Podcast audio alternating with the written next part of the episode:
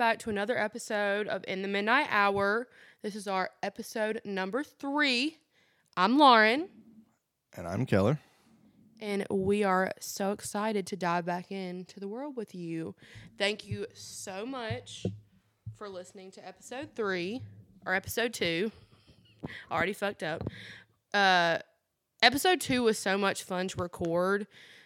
It was weird and it was crazy and it was fun to research. And I think that both of us were a little tipsy when we got done, but we really enjoyed it. And I really genuinely appreciate everyone who has sent me a message and said that they enjoyed listening to it and that it was fun. Yeah, I had a good time. And uh, appreciate everybody for listening and your feedback and letting us know that you had nightmares and couldn't sleep Yes. because you thought the boo hag was going to ride you. Yes. And also, thank you to everyone who validated me and said, yes, Keller seemed like he was so much more into it this time. Have any thoughts about that? I was. I was a little dead the first time. yeah. So now we're now we're into the swing of things. We're into the rhythm. And this is definitely just going to go ahead and put it out there. This is going to be a very different episode. You've already seen the title of it, but this is going to have a different feel. It's going to have a different flow to it. Um, and so much of that has to do with the fact that we are actually featuring a guest today. And and Drum roll. It is my sister, Anna Kelly. So, Anna Kelly, say hey to the people. What's up? What's up? Happy to be here. We are so happy to have her. She actually was the person who gave us the idea to do this episode. And of course, we had to feature her on it because she does play a large role in this. And this topic we're going to be discussing today is something that she also suffers from. So I just go ahead and put it out there. Today's topic is living with an autoimmune disease. And before we get into all of it, I want Anna Kelly to give a little info about herself so that you get to know her before we get rolling in the episode. well, as y'all all heard, I am Lauren's sister, only and best sister. Um, I'm 22, about to be 23 next Friday, actually. The Oh, cats just literally cats. had zoomies throughout the house right in the middle of this. Um, I just graduated from Clemson University. Whoop whoop. Um, studying to be a CPA, so that's about as fun as it sounds. Um, I'm a certified horse gal, which is always She's a horse girl. I'm a horse girl. I'm not the run on all fours horse girl though. Used But to I- be. I, am Used about to to say be. she is a re- she's a former horse girl. Yeah. You don't do horseplay?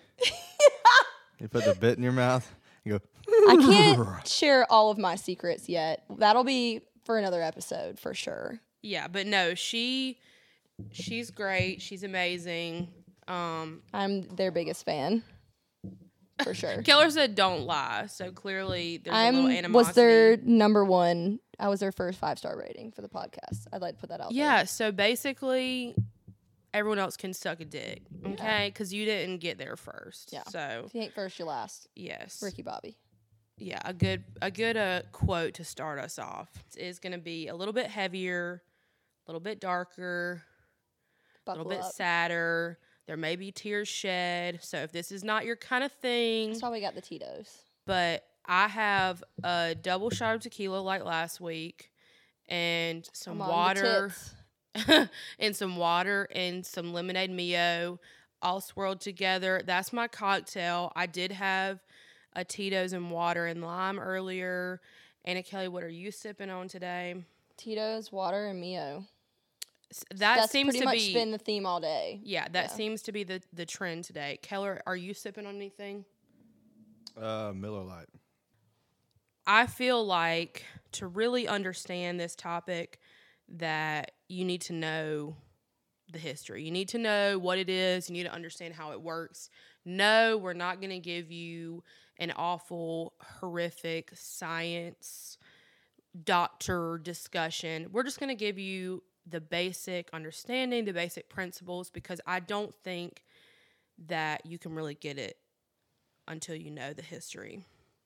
And before I even say that, let me start off by saying that I have Hashimoto's disease and thyroid disease. Hashimoto's is an autoimmune disorder, and thyroid dis- disorder is an offshoot of that. It is what started, and then I developed an autoimmune disorder after that. And and Anna Kelly, you explain your role, why you're a guest this week. What do you have going on in the world of autoimmune? Oh yeah, so I I too suffer from the Hashis and the thyroid. Um, but what kind of started my journey was uh, being di- diagnosed with Lyme disease, and then also I had um, like weird liver titers going on, so that kind of started the investigating into my medical issues. Does Lyme disease mean you can't eat limes? I totally wish that's what it was. That would be a lot more fun no to explain. margaritas. No margaritas for you. We all know I would die because tequila is my my gal for sure. Yeah, so Keller is going to be Our comedic relief. Yeah, he's going to be serving as the court jester today so that me and Kelly can get really fucked up and really mentally disturb you. I And mean, then we're Keller- already there. It's just sinking back into that. you Yeah, know? and so then Keller's going to offer his sage, wise wisdom like he always does every episode. but uh, yeah, so I have Hashi's. She also has Hashi's. And we're going to give you not only the idea of what Hashi's is, but what is an autoimmune disorder? How do these things all work together? And then we're going to be talking about our experience living with these things. And I think the main reason, and Anna Kelly can elaborate on this a little bit, but I think the main reason why we wanted to talk about this is because it's a disease that a lot of people suffer from, mostly women. For the most part, a silent disease, a silent illness. So you may look at us from the outside and say, there's nothing wrong with you. There's nothing going on. And it couldn't be farther from the truth, actually. And I think both of us think that it's important to talk about because we're one of millions of people who are affected by it. And, you know, if we can bring about any education, any, you know, anything that can push forward the awareness around this, I think is important. Um, do you have anything that you would want to add on to that? I mean, like you said, it's you know, it's the silent the silent killer in the background, and I think looking at both of us, we've led very two different lives and both had very successful experiences in very different realms of the world. And so that, you know, for us to kind of share the same, you know, medical issues, but it also affects us so differently, which is Yeah. the, biggest thing with these, you know, autoimmune disorders is it affects everybody so different. So nobody's Yeah. story is going to be exactly the same. So it's hard for others to kind of understand and, Exactly. you know, and be on the same level, yeah, and yeah. understand because and that I am that is actually a note that I have that I'm going to talk about in just a second. But yes, it it varies from person to person. So like if you know me and Anna Kelly in real life, we look very different. We carry our weight very differently. We both suffer from a lot of the same symptoms. There are overlaps, and that's how you get diagnosed with different um, autoimmune disorders is like we both have Hashi. So obviously we do have similar symptoms, but the way that those symptoms present and the severity of them is very different in us. And I've known other people who have Hashimoto's, but other autoimmune diseases. And it does present differently with more severity in person to person. So I think that that's why we want to talk about it. yeah. What is an autoimmune disease? An autoimmune disease happens when the body's natural defense system can't tell the difference between your own cells and foreign cells, causing the body to mistakenly attack normal cells. there are more than 80 types of autoimmune diseases that affect a wide range of body parts. And this is all from John Johns Hopkins Medicine's website. So, some common autoimmune disorders that most people have probably heard of, but you may not know are autoimmune disorders include rheumatoid arthritis, psoriasis. I didn't even know psoriasis. I didn't know rheumatoid arthritis was one because that runs in Dylan's family. So thank you for educating me. Yeah, I knew that that was. I did not know about psoriasis, lupus, various thyroid diseases, which include Graves and Hashimoto's. And like we said, we have Hashimoto's. Symptoms and severity vary in person to person and disease to disease. The level of severity can relate to genetics, environment, and personal health.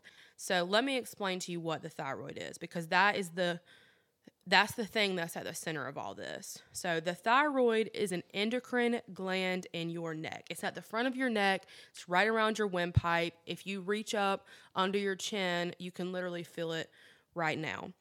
It makes two hormones that are secreted into the blood T4 and T3, and they both have really big names. I'm not going to try to say them. I learned them in school, but for animals. Do you know But how to say I'm- them? I know like Di- the thyro- and uh, one's thyroxine, thyroxine. and then and- trio di tri- I'm it's not it's not It's gonna okay. it's not It's yeah okay. T three and T four. T3 and T4 okay That's what we're going So- with, baby. it's a gland in your neck it makes two hormones T4 and T3 these two hormones are necessary for all the cells in your body to work normally. So just let that sink in for a second. Let's let's process that.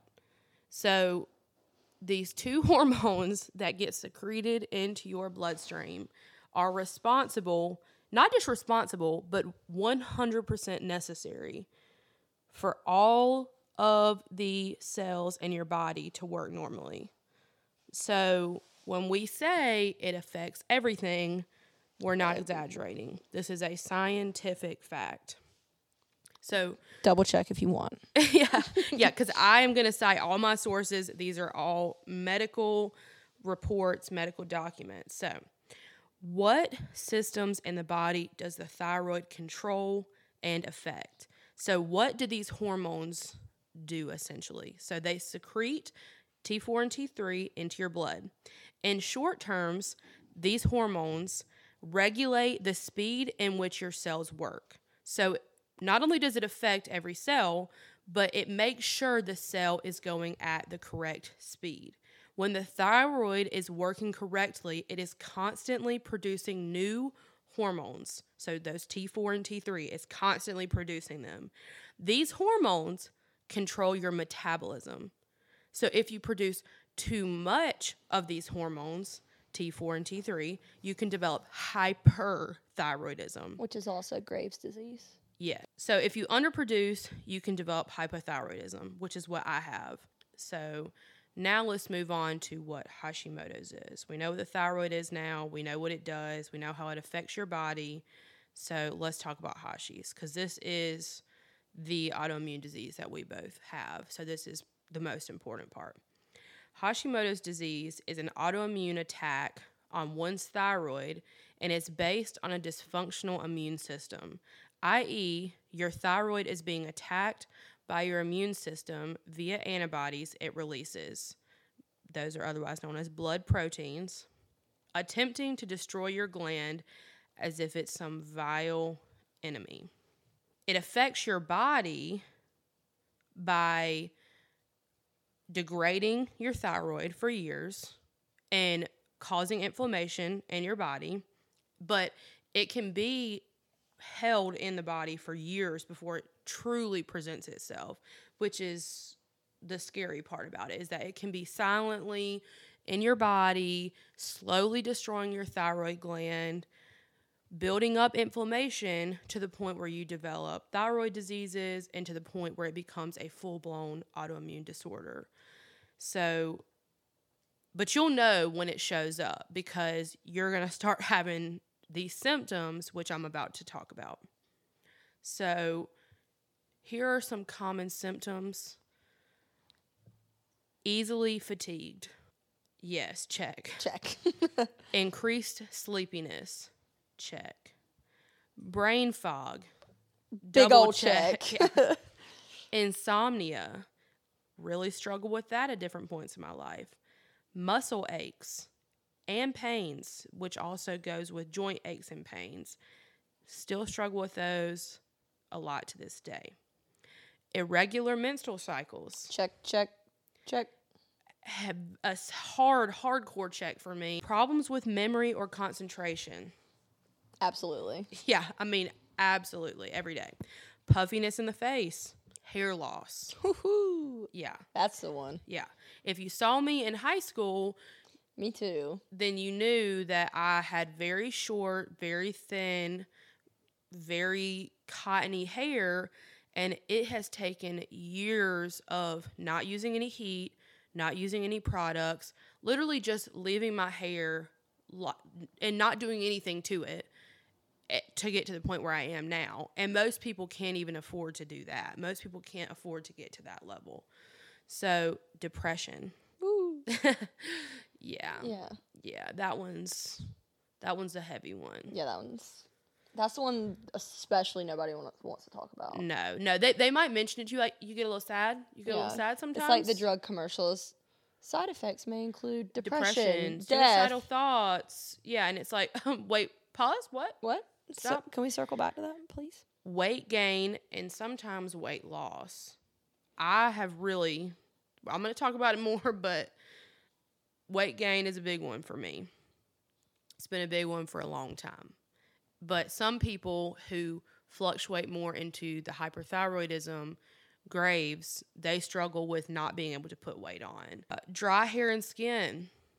Yep. Yeah, really struggle with that. That's why I have My to dry skin. I literally will call myself a reptile sometimes because it's so bad. and Yeah. it's year round. It's not just no, it's not just winter oh time. dry season. No, No, and I have to like. I mean, those of you who know me in real life know that I have a really intense skincare routine, and I do that because I have such incredibly, incredibly dry skin, and then even that that doesn't help my scalp. Like I can have super, Oh I can moisturize my skin to death on my face, but my scalp will still be so dry that it like hurts around my hairline. yeah, not even just my biggest thing is like my legs, especially. I have Mm. horrible. Yeah, and that's a whole other. You've dealt with the legs. Yeah, the- really the, like, bad, and just my body in general is just reptilian yeah, most days. yeah, It's exactly. Awful. I could drown myself in oil, and Yeah. it's not gonna help.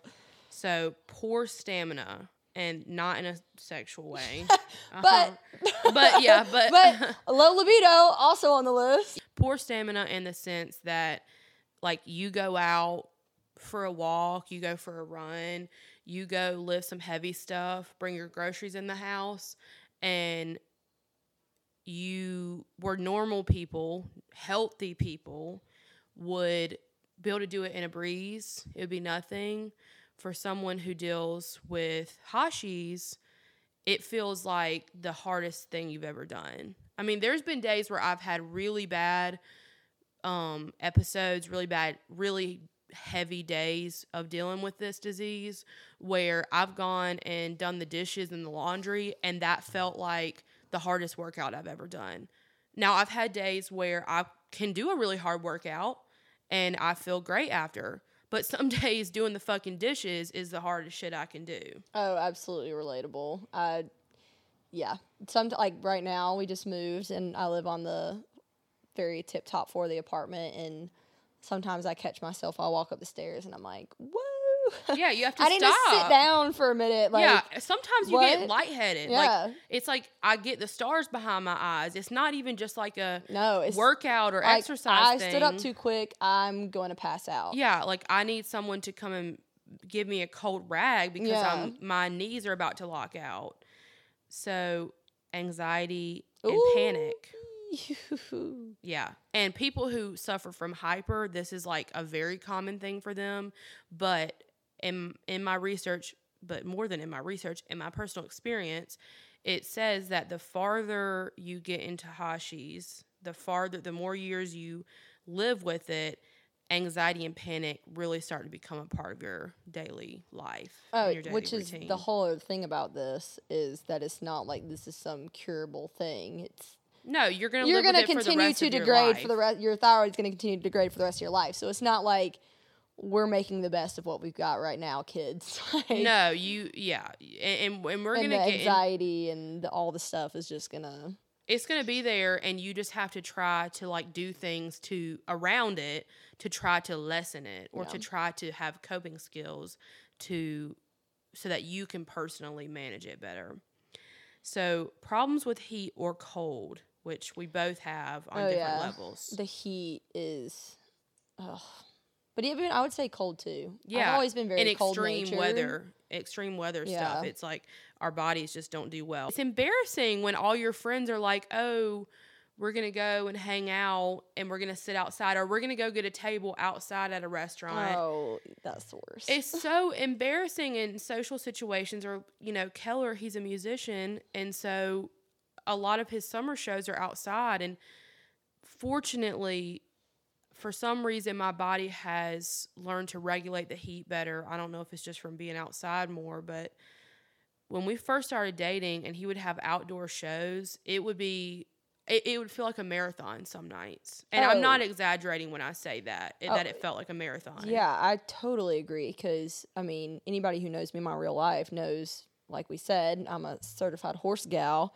So I've spent all my days outside. Mm. yeah Most of my jobs have been working at barns. You know, I worked for, I was a practice manager for a vet. Um, so it can get very when you're trying to explain to somebody who may not be familiar with it about the the heat and regulation, and you're they're like just expecting you to be able to work, and you're like, I can't. Like I'm trying. I'm I'm, gonna gonna, die. out. You Yeah, know. and So so that's that's the main symptoms that I have listed out. But I mean, to be completely honest, in my experience with Hashi's, I have struggled with every single one of those to different degrees and different severity at different times of my life. So, like in high school, I struggled with insomnia extremely bad. And when you're in high school and you have to get up for school at 6.45 7 o'clock in the morning and be at school at 8 that is not something that you want to deal with but it would be nights where my heart would be racing which is another symptom of yep, Hashi's absolutely.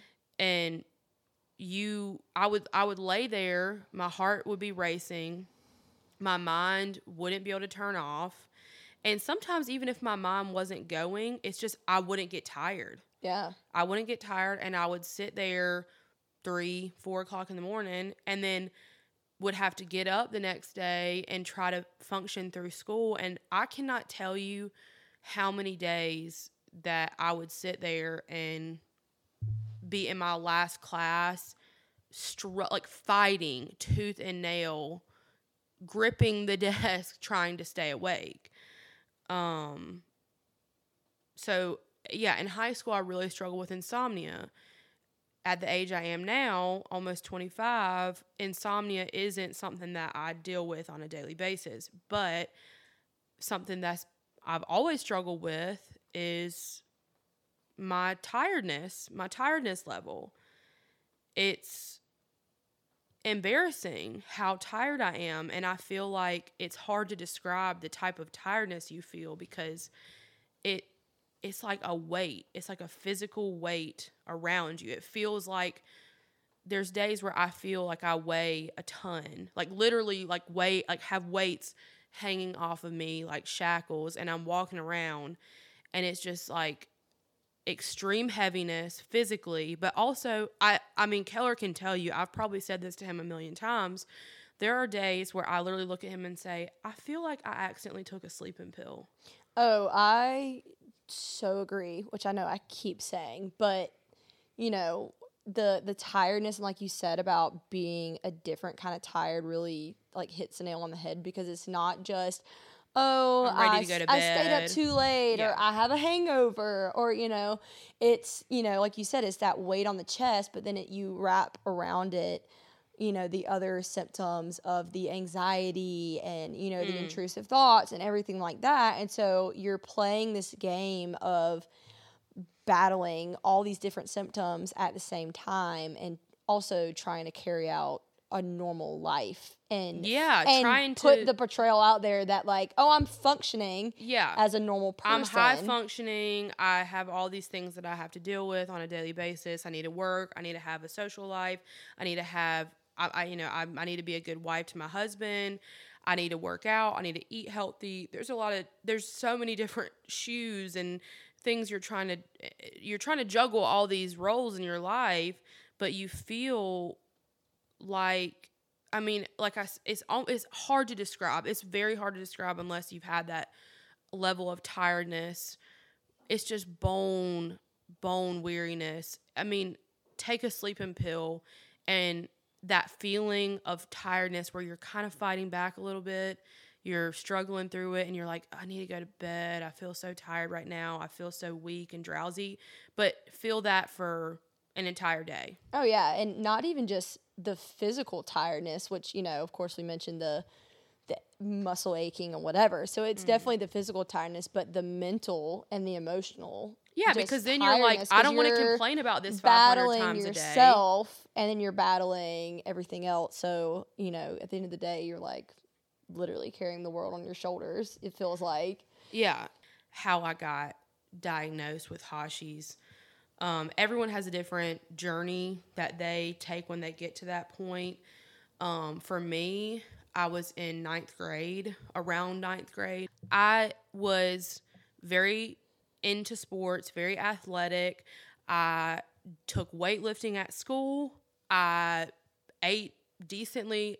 All of this is to say, I was, you know, would be considered like very peak performance, Oh yeah. very high level, high energy athlete. I was not You're also, you know, into makeup and hair and everything. so yeah, I had. I mean, and I had a lot of friends. I had a great social life. I had a lot going on. So I wasn't.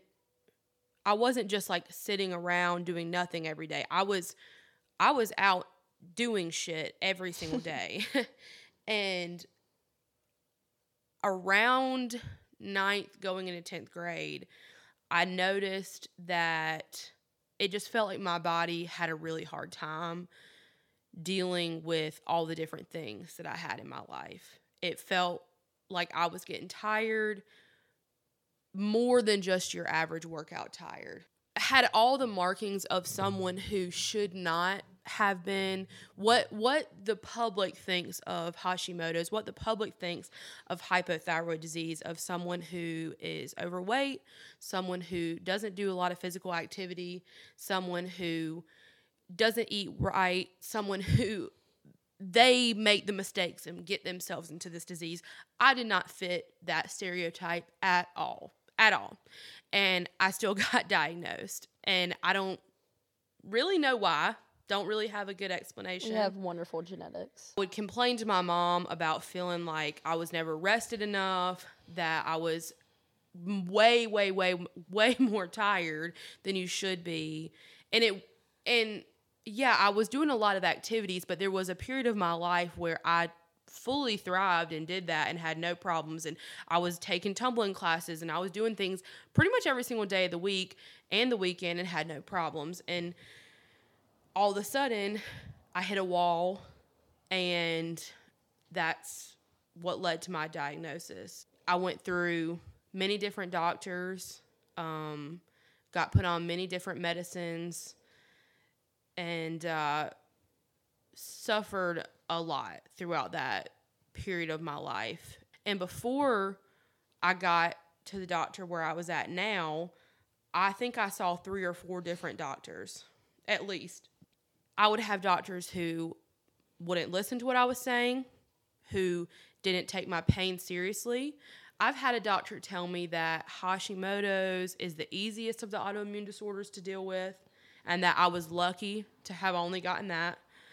I have had doctors literally tell me to get my chakras aligned because that could possibly be healing to me, to get acupuncture. I finally got to the doctor, the practice that I'm at now, which is out of Murrells Inlet in South Carolina.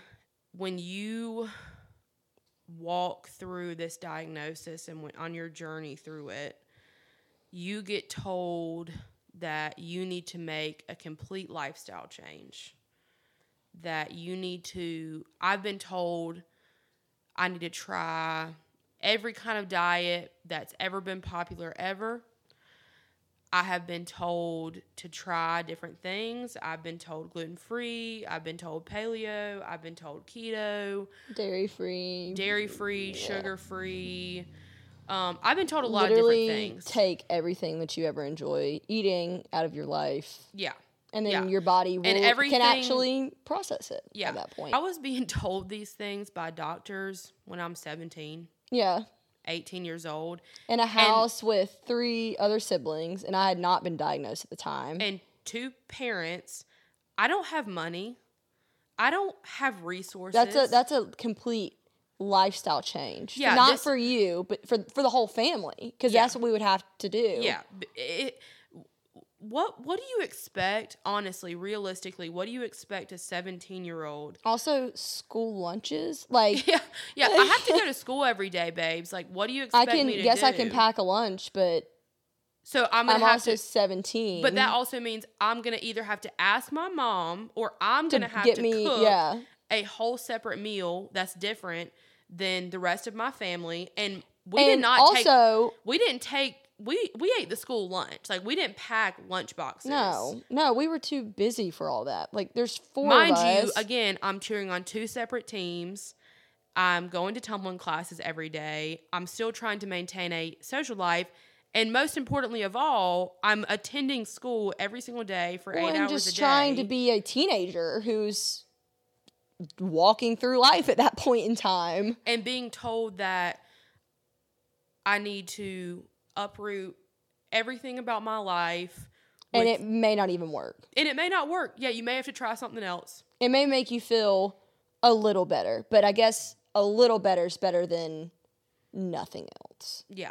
So being told that at any given age, any given time of your life, and expected to just know how to do it, Oh, given yeah. no resources, there's no nutritionist available. And by the way, all of these doctors we're paying insane amounts of money for because they're specialists. because they're specialists and they work at private practices. These are not doctors in your healthcare system that are going to take regular is not insurance. your primary care physician. No, they're not going to take insurance that you're you're going to have to pay into a yearly annual system. And we drive five hours away to go Yes. see him. Yes, or do a telehealth, which is anyone who's ever done a telehealth knows it's awful. It's No, so like- cold. It's like you have to set your fucking computer up on 14 books so that you sit there eye to eye with them. It's weird. It's it's Well, and it's not being in office. Like if he wants to say, he can actually see "Hey, you. based on what you're telling me, let's draw some blood today." It's okay. Now I have to go get blood drawn from somewhere, get it sent off. If the blood makes it, if the paperwork makes it If they them, test you right, because I can't tell you how many times I've taken paperwork to to somewhere and they left out a test. So then I have to go back and get more blood drawn. or they question you.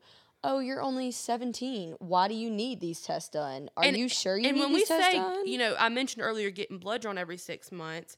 That's if you're at a good doctor's office. There's a lot of doctors who will say, "Oh, I'll test you annually," and or won't even they'll test your T3 or your T4 or whichever one and they won't run a full panel and so you may be fine in that aspect but until they do a deep dive into everything yeah, and and and you can, um, and when you go get your blood work drawn, it's not a little bit. It's not one little vial. It's No, not a cute like little six. No, it's I've I've gone in and I had like 10 before Uh, easily. easily easily that and you can't eat you got to go in in the morning you got to do it at a specific time you got to do spit tests you got to do i and then let's round this up with you know the whole symptoms of easily dehydrated and you know some of the thyroid patients being anemic so then it's like let's take our blood and then be able to be okay let's hope you Yeah, have let's somebody function with after. you like last time I got my blood work drawn, they're like, "Yeah, you're mildly anemic," and I've never been told that before. That's Yeah. a new thing, but it's like, did they give me any supplements? Did I get anything? No, no. And especially what blows my mind about all this is, you know, when all this is starting, we're talking about this now as, you know, 24 and 22. We were doing this at 16. You know, this Yeah. is, we're a teenager. We're already dealing with the normal teenage angst and just bullshit. Yeah. And then now let's go tell our friends that we're having to go see a special doctor five hours away, get 10 get out vials of blood taken because we're sleeping and we're whatever and we're not functioning normally anymore. Yeah, and it's like you look at one of us, especially back in high school, and you think you're like, you have an autoimmune disorder. First of all, what the fuck is an yeah, well, and then you add in small town USA, like nobody knows what that is. Yeah, and no one cares No. to know what that is, or a lot of people don't in our experience. High school was for me that was like just the tip of the iceberg. Like it was it was hard um and it was it was it was demanding and it was stressful, but you're living in your parents' home. It's like when you look back on high school, it's the lowest stress time of your life uh, for most people. Obviously, everybody has a different life experience, but in my situation, high school now is a low stress time of my life. As I've gotten older, um, one of the and this is this is really hard for me to talk about, so I'm I'm gonna try to be vulnerable about this, but it's one of the it's one of the hardest parts of this for me because there's just so many layers to this issue and it's that as I've gotten older, I've had a lot of rapid weight gain. Living life where you're 20, 21, 22, 23, and you feel your body changing almost uncontrollably, uh, it's hard. And there's a, I already had very deep rooted body image issues for as long as I can remember. If you were to look at pictures of me back then, I was the same size as every other tiny, skinny, skinny little girl around me. I was never overweight until after high school. And I'm I'm just working through the feelings right now. The weight gain it feeds my depression and my anxiety and my panic. Um and it just it makes you feel like a loser when you look around and nobody looks like you. And the only people that look like you you hear the way that people talk about them. You hear the way that people laugh at them. You hear the way that people talk about their food habits. Um why don't they work out? Why don't they eat better so it's just hard. It's um it's a lot uh, uh, mentally. I am tall too so it's like i feel like in every room that i go into that i take up space. My perception is that all people see is my weight. All people see is the external. And i know that that's not true. Rationally i know that the people who love me don't just see that but even rationally i know that it is unavoidable and that people do see the weight that people do see the size that you are. Some of that is truth because i grew up being skinny and so i know what it's like to be treated as a skinny person and hear other people talk about overweight people. And then i know what it's like to be overweight and be on the other side of it there have been periods in my life where I feel a lot of anger. Um, where I feel like I have to protect myself and put a, a, a guard up because I'm just know that everyone sees me as one way. I feel like sometimes the people around me are disappointed in me. I feel like even people that love me are disappointed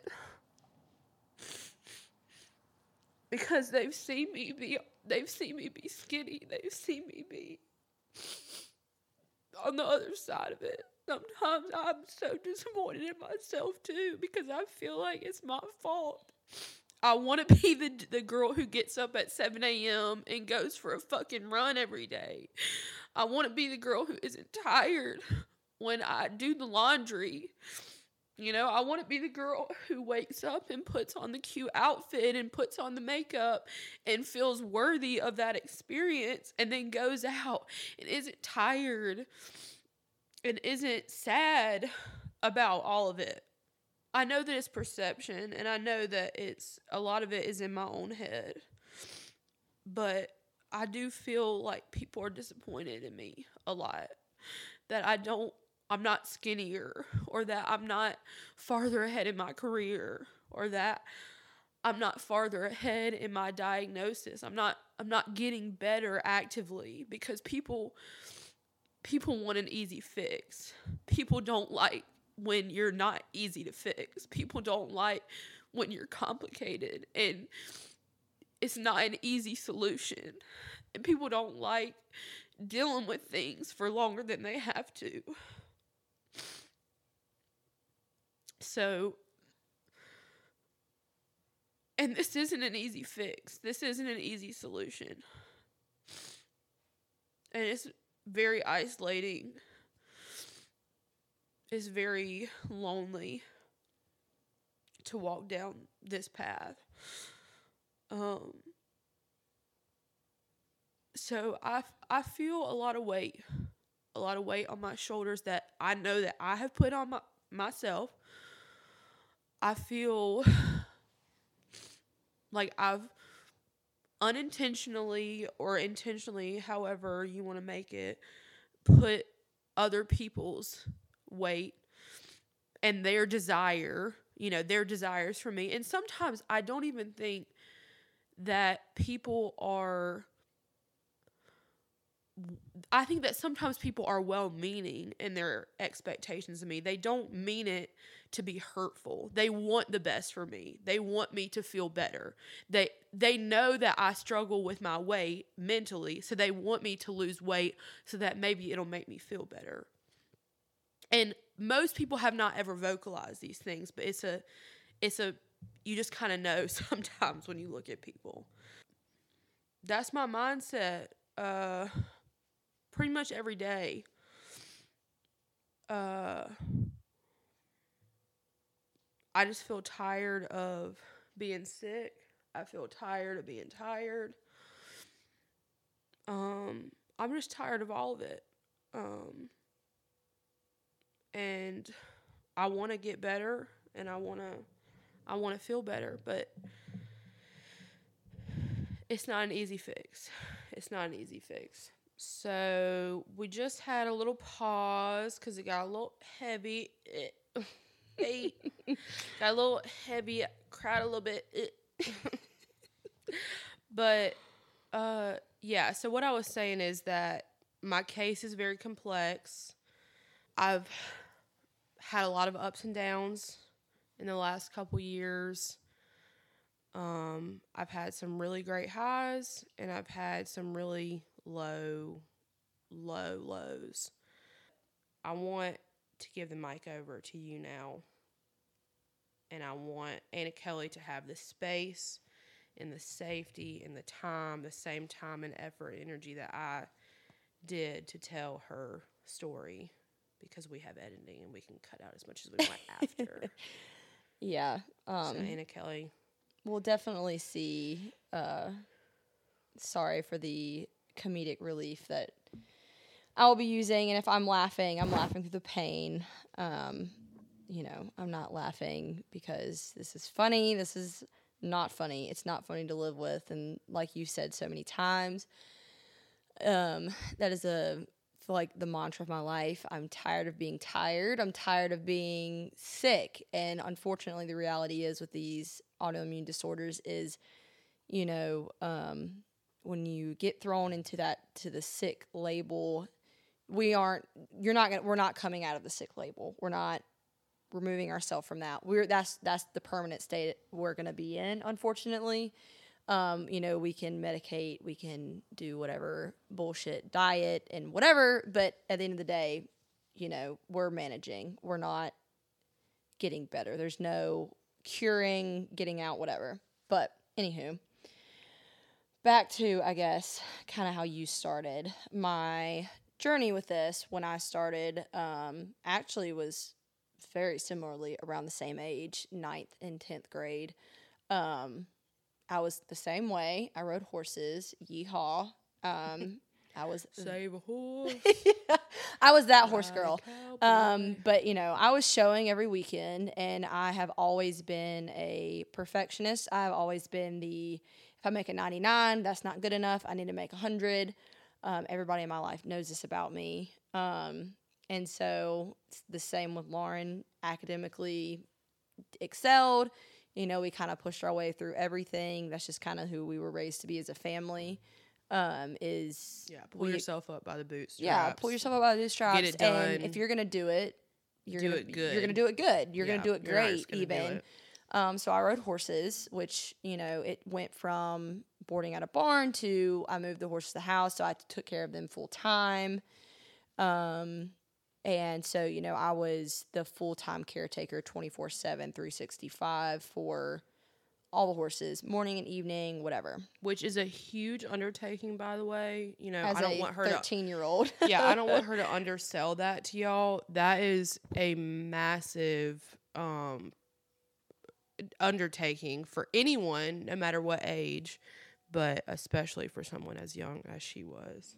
Yeah, and I loved it. I loved every moment of it. But you know, so I, again, I was very active, I was doing all the things, and um, and luckily at this point, I feel like I kind of got the better end of the deal because my mom had kind of went through this, or I say my mom, our mom, and went through this with you, um, and was you know already researching, and y'all had been to the doctors. You know, you kind of unfortunately got to be the guinea pig and trying to figure out everything, but But shout out to mom because she has oh, she did the number one. I would say, and we'll definitely touch this later about having to be your own advocate and feeling like you're your own doctor sometimes. But this, I'm not gonna say. I was about to say this bitch, but this fucking bitch. this bitch, she really she went out there and read all these books and did all this research for her herself. she became more informed than most of the doctors yes, that we and she found all the doctors that we needed to go to. Yeah, she and- took us to all those lab works when we were in high and school. advocated for us as the 15 16 17 year olds that we were and still advocates. yeah. She still is the one who, yeah you know, calls us and makes sure that we're on top of our medicine Yeah. and that we're on top of our appointments and stuff. and just staying informed and really just was there to you know and thank god we had somebody who was who gave a shit, well, who and really w- gave could a shit. see you know okay is this just a teenager that is sleeping all day because who's they're a teenager but knowing our personality so well that you know i went from being outside with the horses every day and you went with cheer and everything to i'm literally sleep i'm going to school and i'm coming back and i'm sleeping 14 hours a night Yeah. and i'm sick like yeah. very sick um which was not not my personality and wasn't your personality either Well, I was about to say with Anna, she's like one of the most self motivated people I've ever met. Accomplishes every goal she sets her mind to. So when when she got you know started getting into all this, you know that she was feeling bad. it was not a fun time. I mean, and I, I mean, again, luckily I had people who were kind of going through it. So we got me in with the doctor that was in Murrells Inlet that we were talking about that's more holistically based. Um, and we started doing running all these tests. And again, like Lauren mentioned, a lot of this is blacked out. So I'm not going to get in too detailed about it, but um, you know, I was initially diagnosed with Lyme disease, um, which is something we haven't taught you yet. It's not an autoimmune disorder. However, it can lead to autoimmune disorders because of the degradation that it does on your body. But uh, briefly, Lyme disease is uh, caused by ticks from a bacteria. So they're infected, they bite you, and we live very small town. And again, I'm out with the horses. We're out running through the woods. I mean, I'm sure we've we have all found ticks on us, whatever. But I happen to be the lucky one. I got the golden ticket. I got the Lyme disease. Um, Did but you carry me out of the woods one time because I got ticks on me? yes, but you've always had a thing about that, just like leeches. Yeah, I don't. One time we were in the woods Any blood sucking, because the, unless it's a vampire. the ha- yeah the house we grew up in was very much It's in the woods. All of our houses, really. out really. in the country, I mean, out in the sticks, and we used to go play in the woods, of course. Um, one time, I was wearing like fucking Crocs or something. I don't even Oh know. God, we're probably we're hell. We were probably barefoot. Let's be Yeah. honest. And I looked Probably down, and there was the like four ticks on me. Oh yeah. And I had a mental breakdown. I Oh, don't know why. not- yeah, no. But you but you don't like you don't like critters. No, I don't fuck with that. And No. I don't know what overcame me in that moment and that I literally thought I was dying. I did This is you so out. dramatic. Like wedding And- style. Yeah, and. Anna Kelly, like, what weighed less than me. I'm at this point, she was probably still shorter than me. She's taller than me now, Yeah. and she fucking carried me out of our woods. It's not like a little. It's I not like fifty feet from the house. No, she we were out me in, like, like, through the a trail. yeah, through a trail up through the house, up to the house because I, I guess I thought my dramatic ass thought that I was dying. Your your legs they were gone. Which is funny because not it Whoa. it's not funny. Hang on. Lyme disease could actually cause paralysis. Oof. So So I had a good reason to be maybe afraid. yes, you had Maybe you had that's the good time reason. that you got Lyme was because you. I was you saving got, your life. Yeah, you got bit while you were saving my yeah, life. We'll we'll go with that. I like that story. heroism. I like that story. That that fits. Um, but initially, you'll find the typical the bullseye pattern, and flu-like symptoms will occur: joint painfulness and weakness. Um, most people with Lyme disease could recover completely with appropriate antibiotic treatment, being the keywords here. Um, well, we didn't know. Again, we're to no fault of anybody. We're children who literally go plow out in the woods for 12 hours a day on 100 acres. Um, you know, we do the best we can to try to find ticks, but sometimes they find themselves in places that you don't want to know where they're at. Um, and then a bullseye occurs. You may think, oh, I have whatever, and you move on.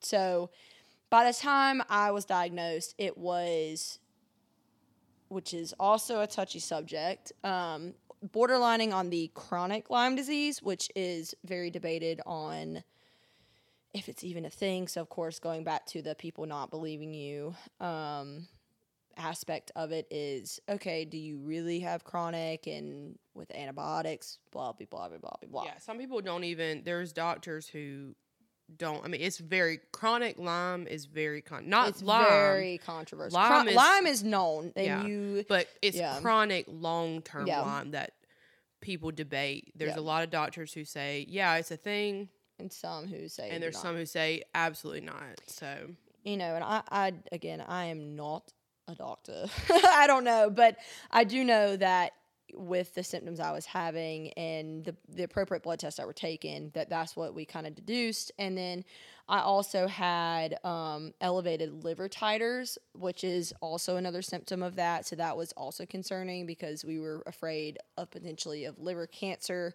or um, fatty liver disease, d- just various things. So when we went in, of course, we get all that taken care of. And, you know, you can expect, like you were saying, as a teenager, you go from living your best life. I'm just now getting a, you know, male attention from my now husband. You know, I'm trying to do that. I have my best friend. I have my horses. I have social life. I have whatever and now you feel like a literal bag of dog shit um, every day. So that was tough, but we put me on some medication.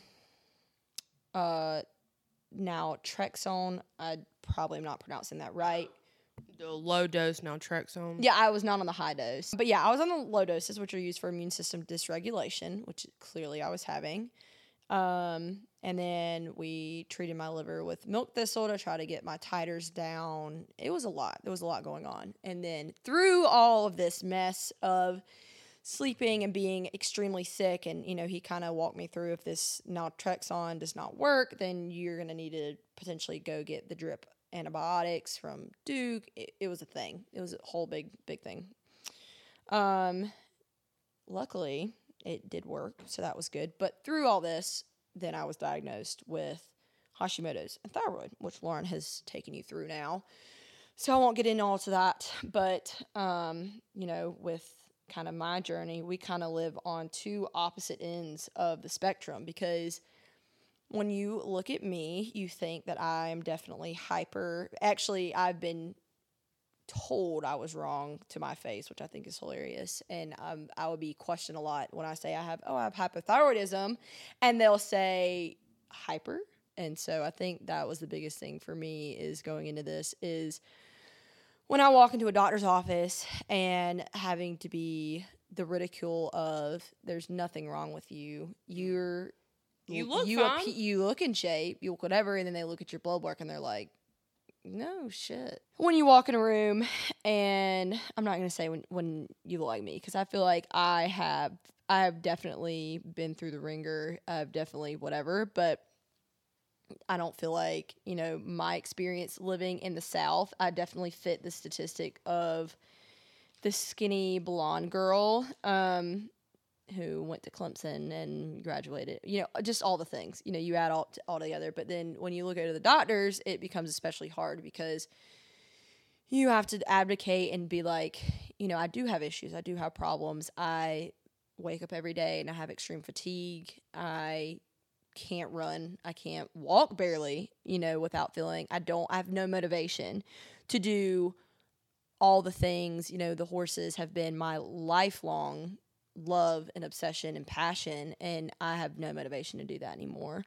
Um and so, you know, to finally kind of get a diagnosis with it, it almost made it harder though, because then it was like you put a label on yourself Yeah.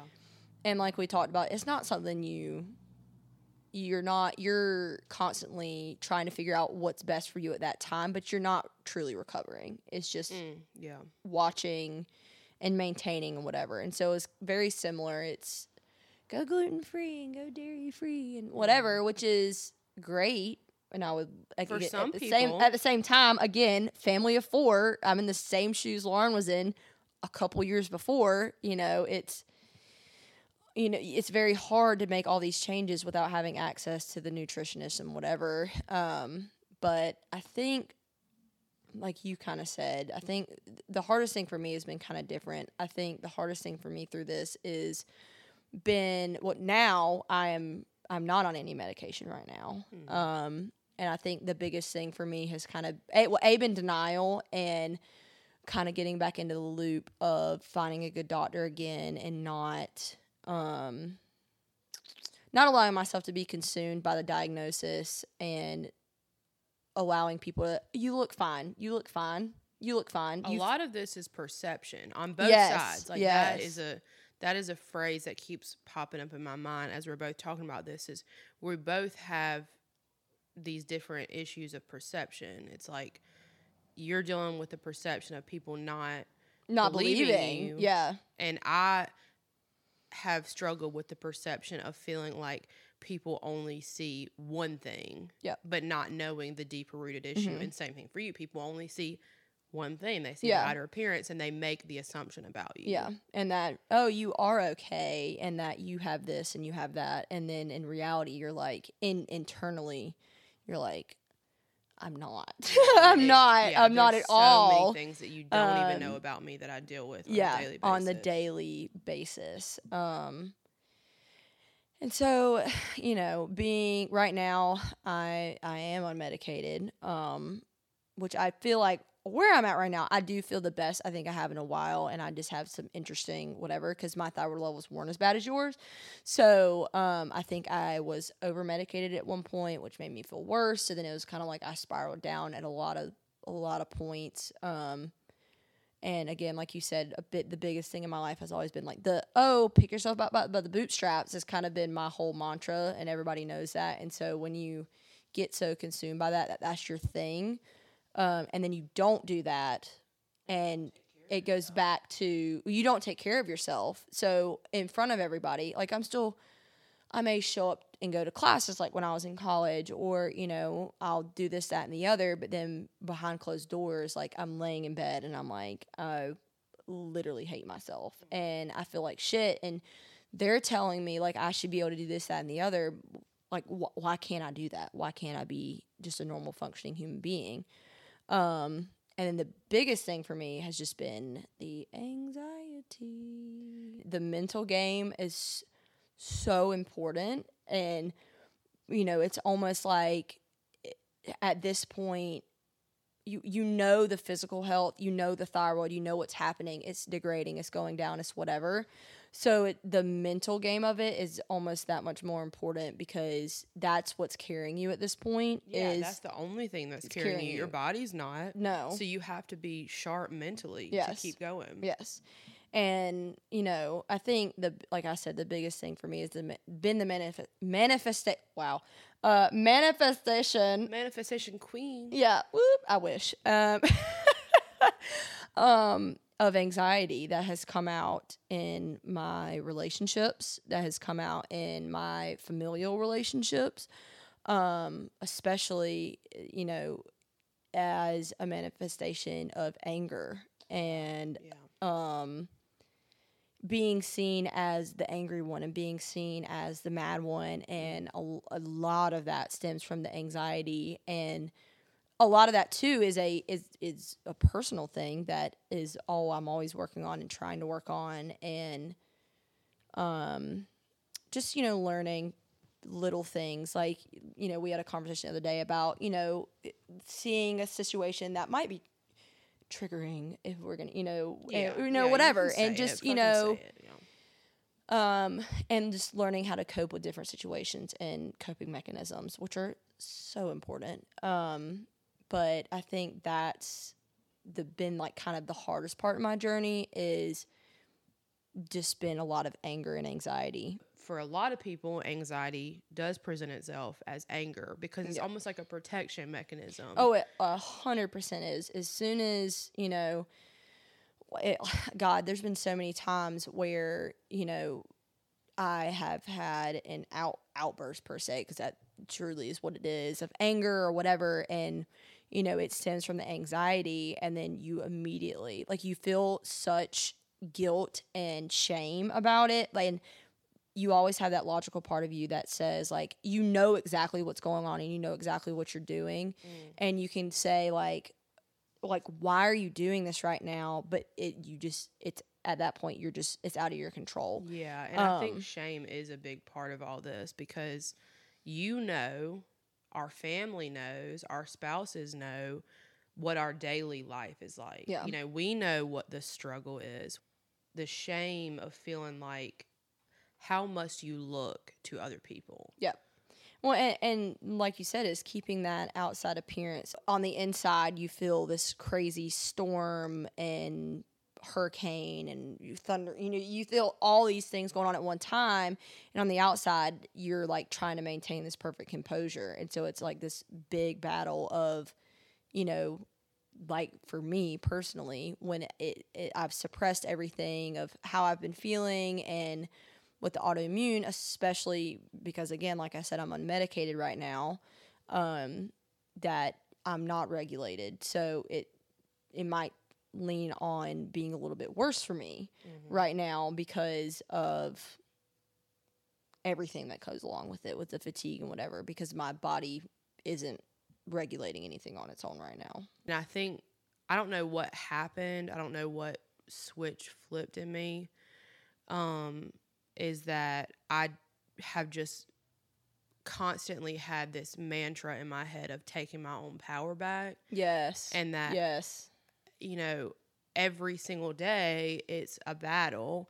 And so I mentally imagine myself literally as corny as it sounds as a warrior with a Oh sword. my god.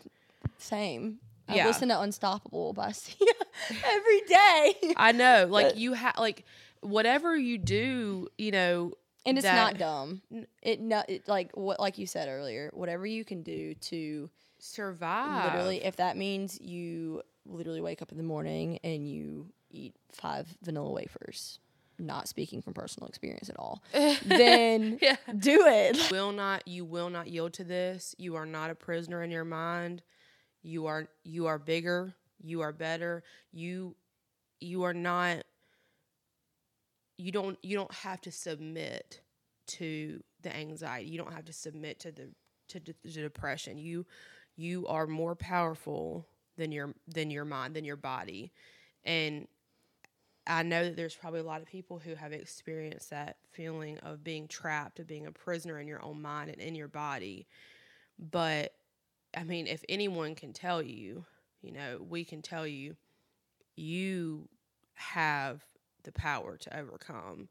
Because And of course, again, don't be like me right now and be unmedicated. Like Yeah, it is not just a mental thing. It, it it is a mental thing, but like seek the necessary help that you need. Yeah, this is all in But- combination with the right health care, with Yes. the right medicine. And it's finding what works for you. And maybe it's not a mantra, maybe it's whatever, but like you know, Maybe for- it's fucking crying every day. yeah, Maybe like you know what, like- baby, I cry almost every day right now. Like it, it is what it is. Maybe it's going and getting in the car and riding around for you listen, know thirty yeah, minutes whatever, by yourself. whatever can finding make you podcast find that that, spark. you like. Yeah. And I hate to use the word normal because again, normal is relative. But whatever makes you you feel you're normal again, like you just got to do that shit. And I would even argue whatever makes you feel better than normal. I have had conversations with Keller very recently about how, with our workouts, I have gotten to this point where I see and I feel this lightness.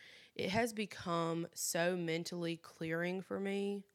It has been such a source of peace and hope for me because it's something that I thought that I wasn't even really capable of anymore of that much consistency and discipline. Oh yeah, the discipline. Yeah, we've talked about that because it's like when motivation fails, Yeah, discipline you has all to you have in. is dis- uh, discipline.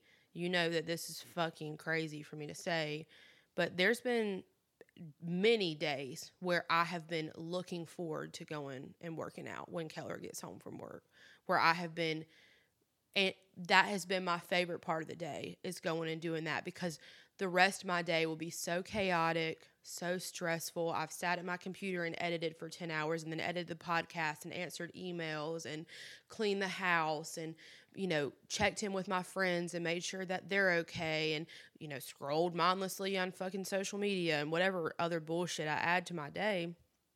That when I finally get to step away put all of it behind and go do that workout, it, for me, that has been such a lifeline in the last couple weeks. And I've noticed that I've had a lot more productivity and a lot more ability to do things during the day. And I fucking hate admitting it, but god you damn sleep it. eight hours a day, eat right, go God work out, wake up early. They were fucking I know. right, I, I but I hate it. I I'm know. not gonna. That's the only time you'll hear me say that. I know. but- I fucking hate admitting it that it actually, yeah, it fucking wow, works. yeah, but no. I mean, like you just said, like finding something like that is so important. And we just had again had this conversation the other day when I was having a mental breakdown in Augusta. Another story, another Long time. story. Yeah, my whole life is a series of.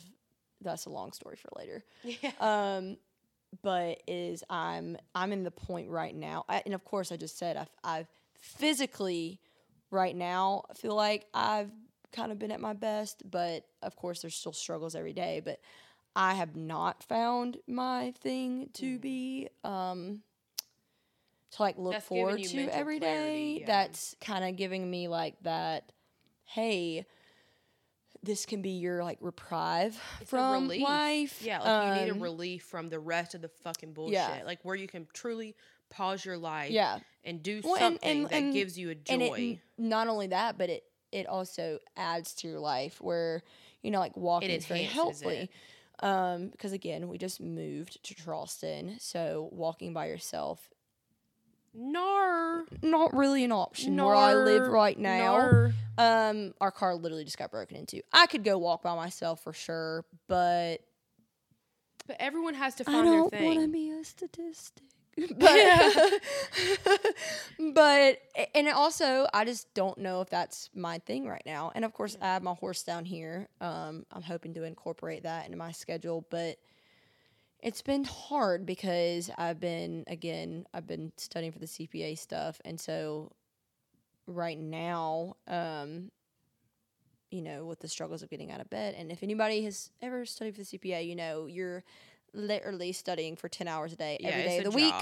um i literally i have to schedule out to give myself days off. Um so trying to find the motivation and not let you know my intrusive thoughts go back to like oh you're you have this disease you it's breaking you down it's winning right now um, has been really hard we had a major loss um, i graduated and then i moved and so it's like my body has just been like fuck this fuck that Yeah, you know? it's like it's in It's- shock right now. Like, what are we doing? What are we with me. doing? it's been overrun. Um, so it's been, you know, I'm taking it day by day, and we're trying to find We're trying. We're trying. trying. Well, now that's the important thing is you have to try because if you don't try, then you get sucked back into the the void of not taking care of yourself, which just amplifies every single part of this.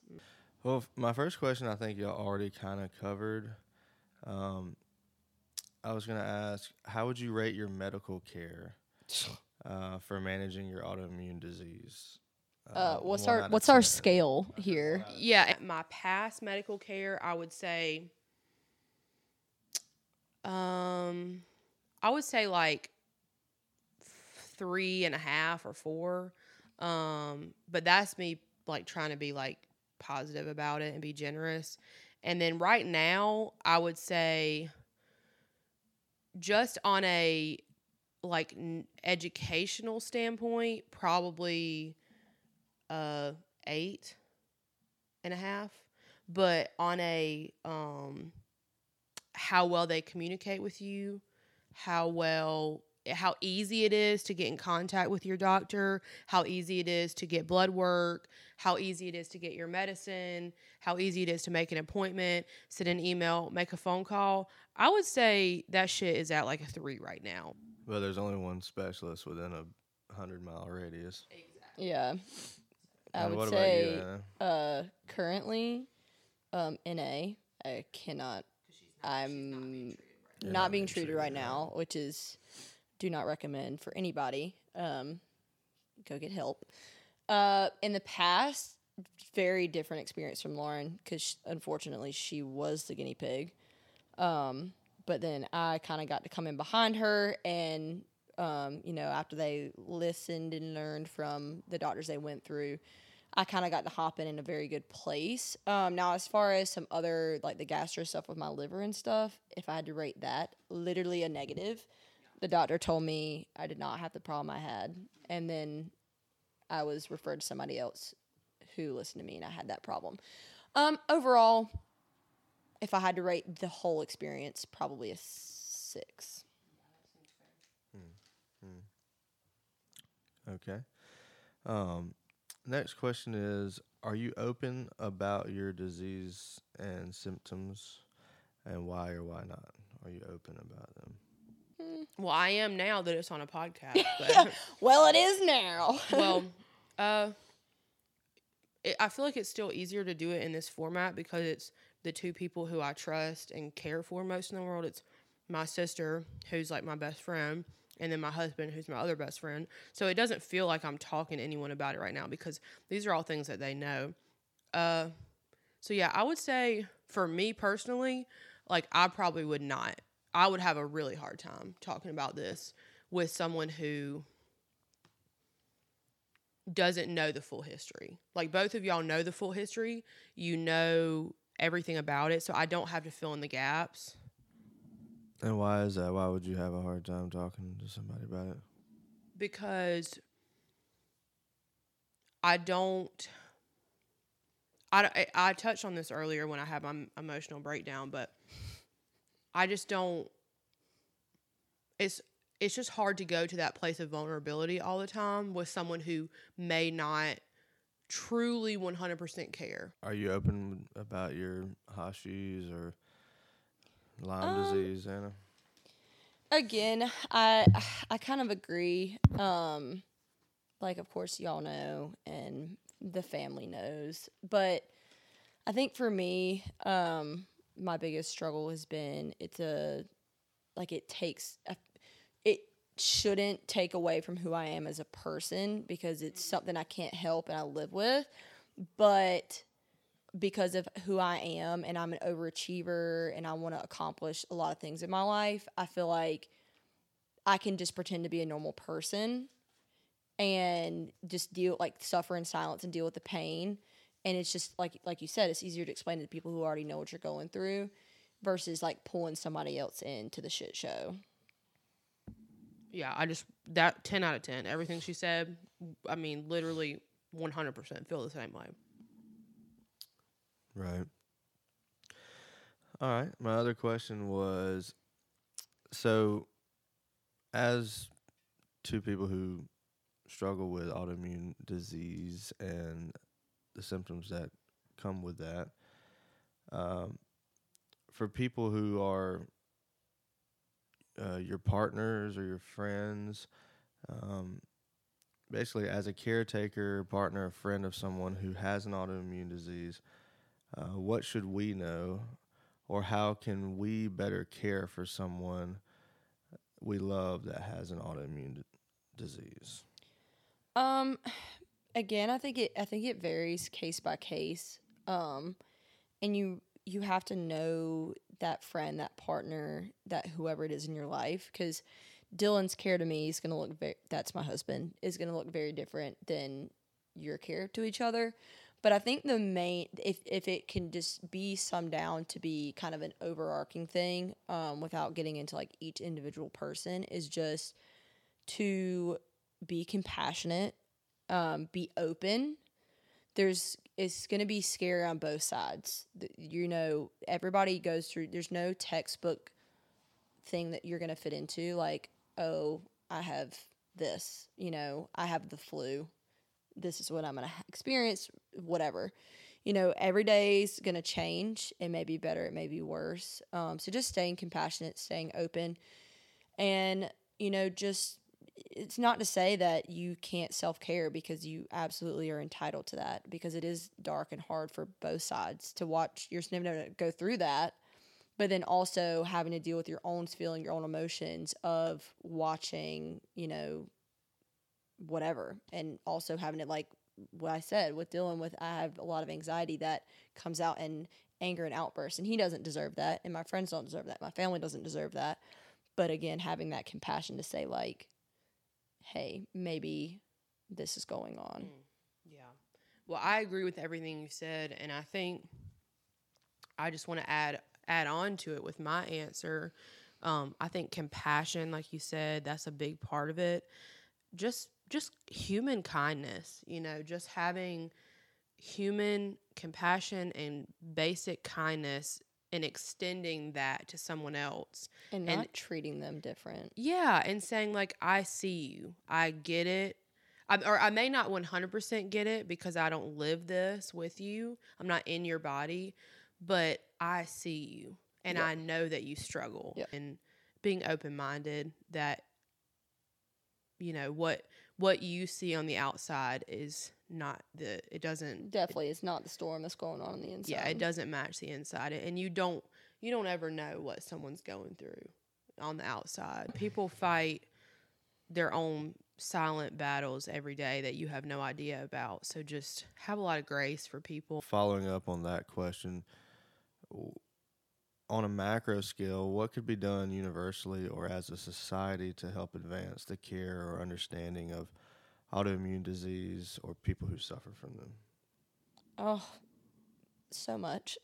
yeah, I think uh one major or like one thing that immediately came to my mind was the to integrate holistic and western medicines Yeah. together because right now um and I really don't blame individual doctors because they're just doing what they know and they have to f- make a paycheck at the end of the day and they and they're going through an education system that, that taught them that way. yeah, that doesn't teach them about this. Try not to blame individual doctors unless it's just gross negligence. Hmm. In Western medicine, I should say, not just specifically America, they don't like to treat the root issue. They don't like to get to the root of it, you know, the f- healing the gut and what that looks like and inflammation and how that presents itself for people with autoimmune disorders. But you will never hear that be talked about in Western medicine. You will only hear here's a pill, go on this diet forever. forever, and Come see me in six months. and yeah, give me your paycheck, and yeah, come come see me in a year, not even six months. Yeah, and this may be anecdotal, but I feel like is it accurate to say there there's a kind of a lack of understanding about the thyroid in modern medicine? um, not even necessarily a lack of knowledge because well and of course medicine is ever changing we're researching still because a lot of the holistic doctors do have access and so like everybody has access to that but it's a trying to fit too many people into one box type of thing and i think that's the big thing with yeah. autoimmune is you're not going to check every single one of the things because you can look at us too You want everyone and to we have are an easy label we have slap the on. fatigue, we have the depression, the anxiety, but we are vastly different. yeah, and we look different. we We, look vastly differently. different, you know. So, so it's hard to put an exact label of you have this. because of that. I don't. uh, There's not an open conversation about it. I think a lot of it is access and and taking their own time to access, research it. Like your average doctor, your average general practitioner is not going to take the time to do the and research. unfortunately, a lot of it is too is they just don't have the time anymore because no, because they're they're seeing so patients for 15 minutes a session. yes, yep, Yeah, and I feel like we're a sick society. yeah, chronically, chronically sick society. Well, and that's kind of what I was talking about was how America, I keep saying America, but I mean Western culture likes to treat things once it's already too late. there needs to be a lot more conversation and a lot more access because again like we've said we've been Sorry, I sneezed. Sorry. we've been very fortunate to have had a mom who did the research and then very fortunate to have had the funds to have access so i feel for those people out there who haven't had the access or the funds or the knowledge to be able to go through even the journey we're going Man, through that is a huge part that we're leaving out about this is is the dis, the the wealth disparity because we go to right now it's a private practice. We have to pay just to go get appointments. We either have to pay for every single um appointment out of pocket Yep. or we have to get on an annual plan Yep. which is p- paid for monthly and that's just to get treated that's just to get i cannot schedule an appointment unless i have a plan or i'm willing to pay an astronomical fee out of pocket just to see this doctor so that is just the And- baseline level of The sad part is it's not like autoimmune diseases are some, you know, Rare- one in 50 million people. no it's, ex- A it's lot of people, especially women, suffer from this. Yes. And so the fact that just, and we are also, like we said, our office is five hours away from us. So now take away all, all- like all of the privilege and the wealth and things that are in our life that we're it, beyond, you know, lucky and blessed to have access to. And you have someone who doesn't have the wealth, doesn't have the time, has to work multiple jobs, they don't have time to do this. They don't have the resources, the energy, the money, nothing. They're stuck and they're stuck feeling terrible until the day they die. hmm And they can't just go to their regular doctor or their OBGYN or wh- whoever and just say, hey, this is what I'm feeling like. Can I order a full panel thyroid test? Yeah. I feel like even with y'all's privilege and getting specialists and uh, getting treatment, the, the the level of treatment that y'all have received, it, it, the symptoms are still barely managed. It seems like, you know. So I can't even imagine what it would be like for somebody who, you know, can just afford to go to doctor's care or, or the ER or, just a general practitioner or or not, nothing, you know, yeah, or, or can't even afford to go to the doctor at all. So I hope y'all enjoyed that episode.